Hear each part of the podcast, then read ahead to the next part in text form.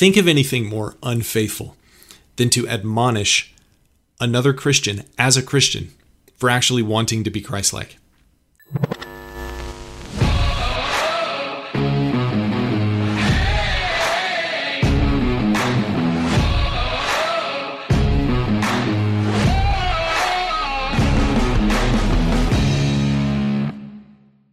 Welcome to Good Monsters. My name is Cody Lawrence, and uh, we're going to be talking about this phrase that that irks me. It grinds my gears, and it should grind yours too.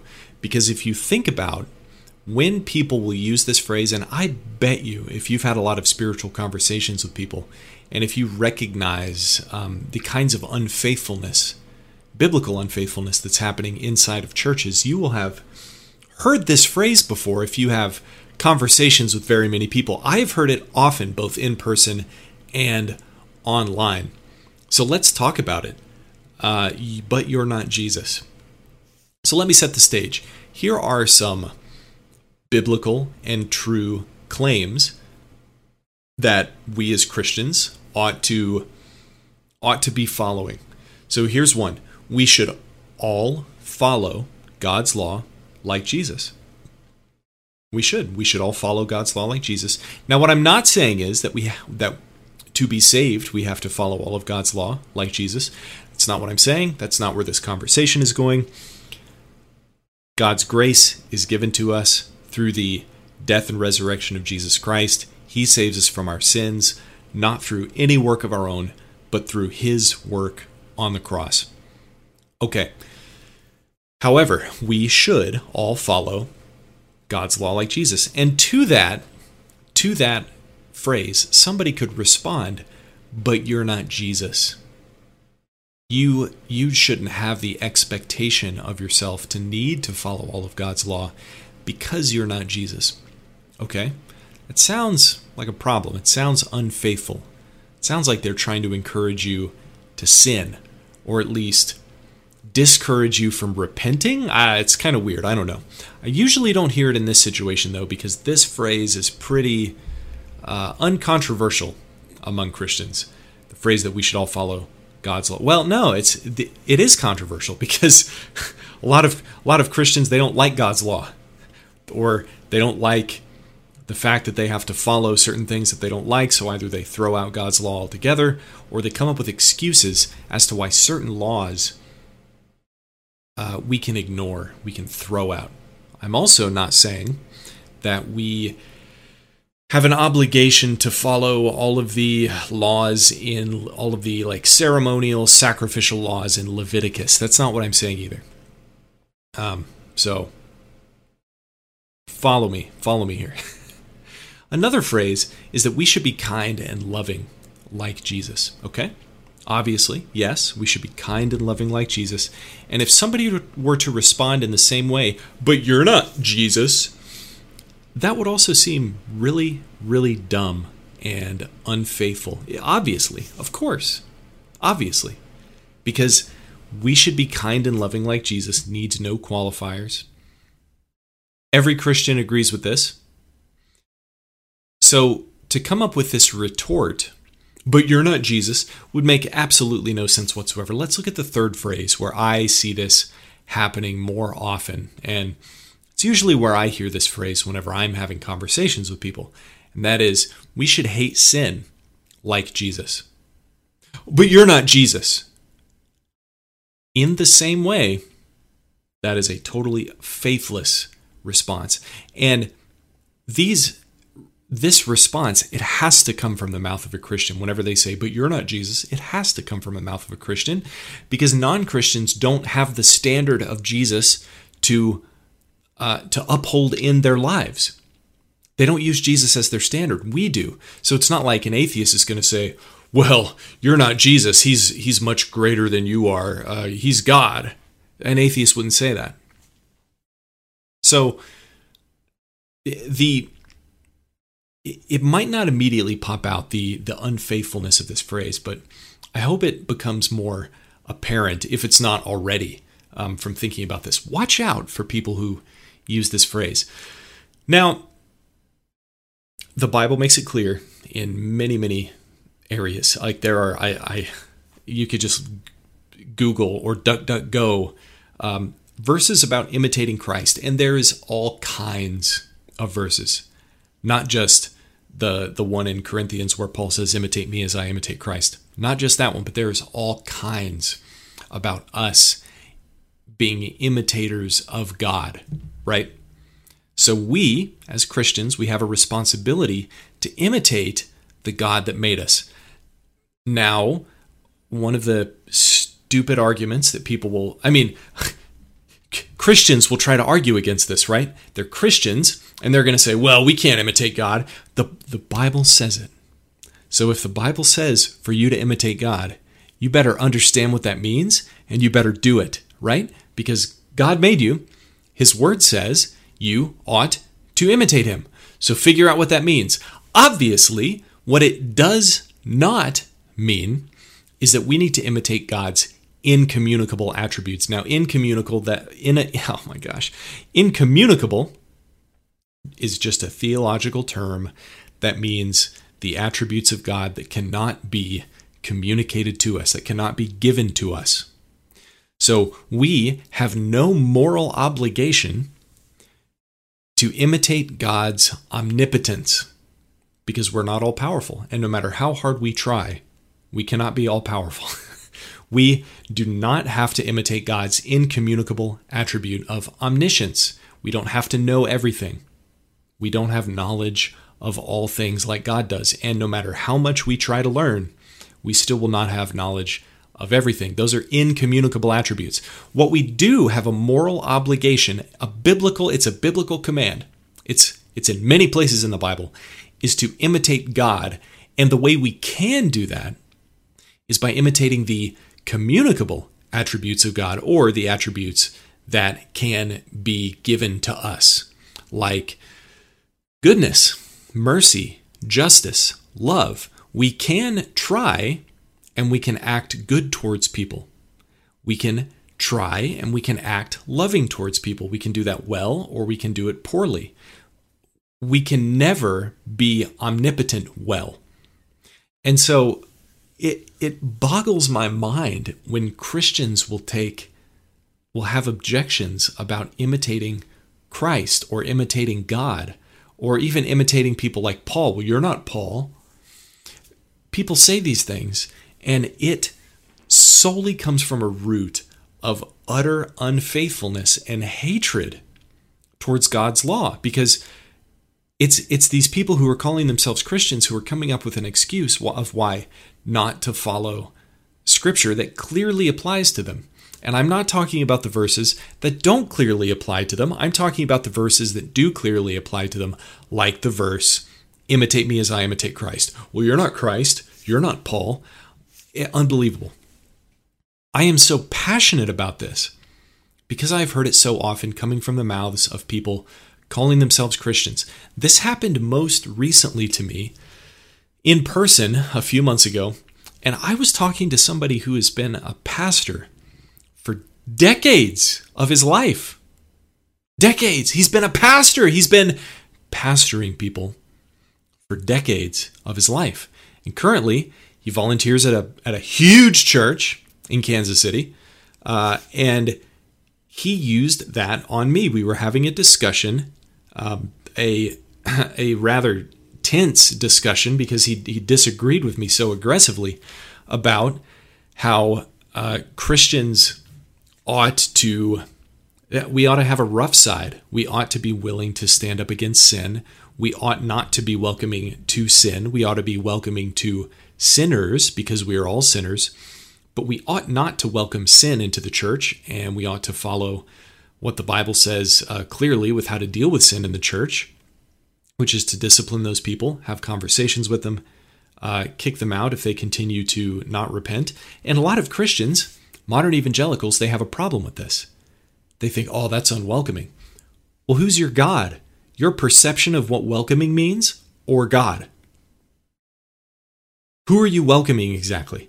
Because when you don't welcome, when you choose to welcome these um, these anti-biblical sinful ideas in your church social justice critical race theory um, uh, a lot of the the kinds of modern things that the culture is is is moving with a lot of these unbiblical and false ideologies whenever you start to welcome those you are then being unwelcoming to the people who actually love God's word and want to follow God's word and take it seriously and the people who hate sin like Christians ought to.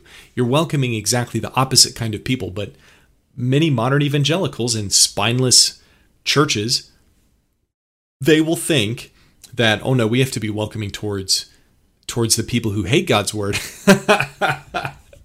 and so they will argue stupid things like, well, we can't we can't imitate the the the parts of Christ that we are uncomfortable with. We just need to imitate the the comfortable parts of Christ, like his kindness and gentleness. But the funny thing is, I think you can't have kindness and gentleness without without roughness, without strength, without a willingness to stand up to sin. You cannot be loving if you're not willing to defend the thing that you love. That's not Christ like. That's not imitating any part of Christ if you're intentionally avoiding imitating parts of Christ. It's unbiblical. And so I, I hear, I was having this conversation with this guy who was a pastor. And he told me that. I, I was saying how Christians ought to stand up against sin. And he's like, Well, you're not. Because we ought to imitate Christ, not just part of Christ, but all of Christ. Well, you're not Jesus, is what he said to me.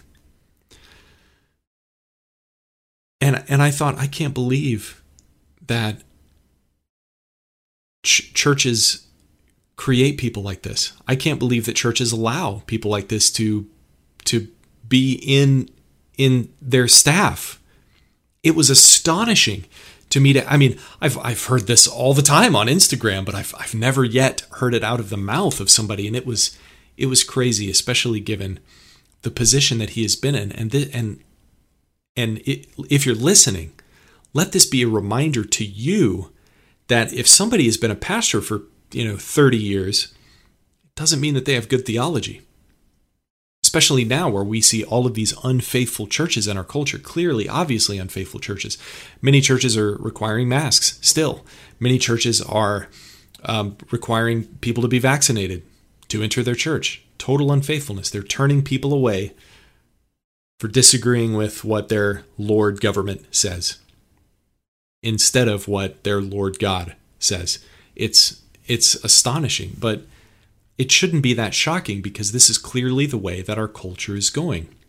And so when we see pastors who we think should be set apart and they, they should uphold a higher moral standard, we see that they are actually often the root of the problem because when we have bad pastors, we have poor teaching in our churches, and those people who show up to church who should be being taught good theology they're going out into the culture and they're creating all the problems.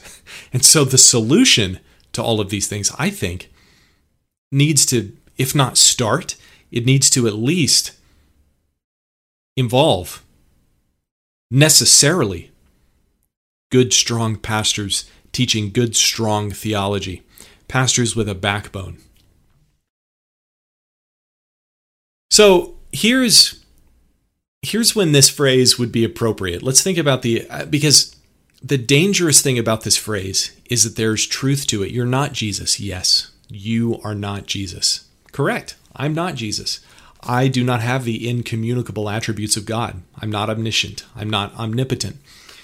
The only time where it would actually be appropriate to use this phrase as an admonition against another Christian or someone claiming to be a Christian is if if they think they are God and they are trying to perform miracles, or if they want to kill themselves and come back to life in three days, or if they want to jump off a ship in the middle of the ocean and walk on water, or if they are telling you to pray to them for your soul to be saved.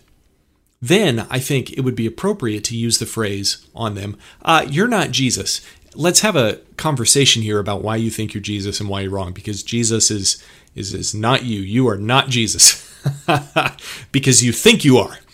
that would be a totally appropriate time to have that conversation uh, and admonish them with the phrase, You are not Jesus. But if somebody is faithfully trying to follow Scripture, man, how, how bad is it to admonish someone, to, to accuse someone of wanting to be Christ like? How unfaithful is that? From the mouth of a Christian, no less, a follower of Christ who is admonishing another follower of Christ for wanting to be Christ like. How evil, how wicked is that? I it it astonishes me when people actually say this. It shows a deep deep misunderstanding of the Christian life to me. Our culture, our our Christian our the people who show up in churches, you know, this this guy who's a pastor, he got through decades of his life and he's volunteering at this huge church and he believes this. And the worst part is this is not an uncommon belief. We need to weed these beliefs out. We need to pull them up by their roots and burn them. Not the people, the beliefs. Because if we don't, then the people are going to burn. Literally. Spiritually, in hell, is what I was saying. just for the YouTube thought police out there. Think of anything more unfaithful than to admonish another Christian as a Christian for actually wanting to be Christ like. Think about that. The, the the kinds of people who saying this, it's like it's like they're saying, "Oh, you're one of those radicals who actually take the Bible seriously." The thing that this actually points out is that all of the people who who would dare say this they're the people who are actually not taking the Bible seriously. There's no such thing as taking the Bible too seriously. There's no such thing as imitating Christ too much. There is a such a thing as imitating Christ in an unbalanced way. Maybe you could be too rough, or maybe you could be too uh, gentle. The way I picture the the walk of imitating Christ is like a tightrope. I used to say it's like a pendulum, but pendulums have to swing back, and the, the middle is not where you necessarily want a pendulum to be. You want a pendulum to be swinging. So I've stopped using the pendulum analogy, and I'm using a tightrope analogy because you don't want to lean over to the left or the right. You want to be in the middle. And some people, they might lean way over to the left or to the right and be a little like too too spineless, too weak and then other people might be too rough, too aggressive, assertive all the time. That's bad, but we need to be in the middle. But the thing is, what where our culture is is that they're not even on the tightrope. They're off miles away in the gentleness area. And it's ironic because many people they're they're not even they don't even express gentleness. I mean, they they express gentleness until you disagree with them. and then you're a racist or a bigot or you know whatever other stupid word they come up with to call you. Uh, and it's ridiculous. It's absolutely ri- ridiculous.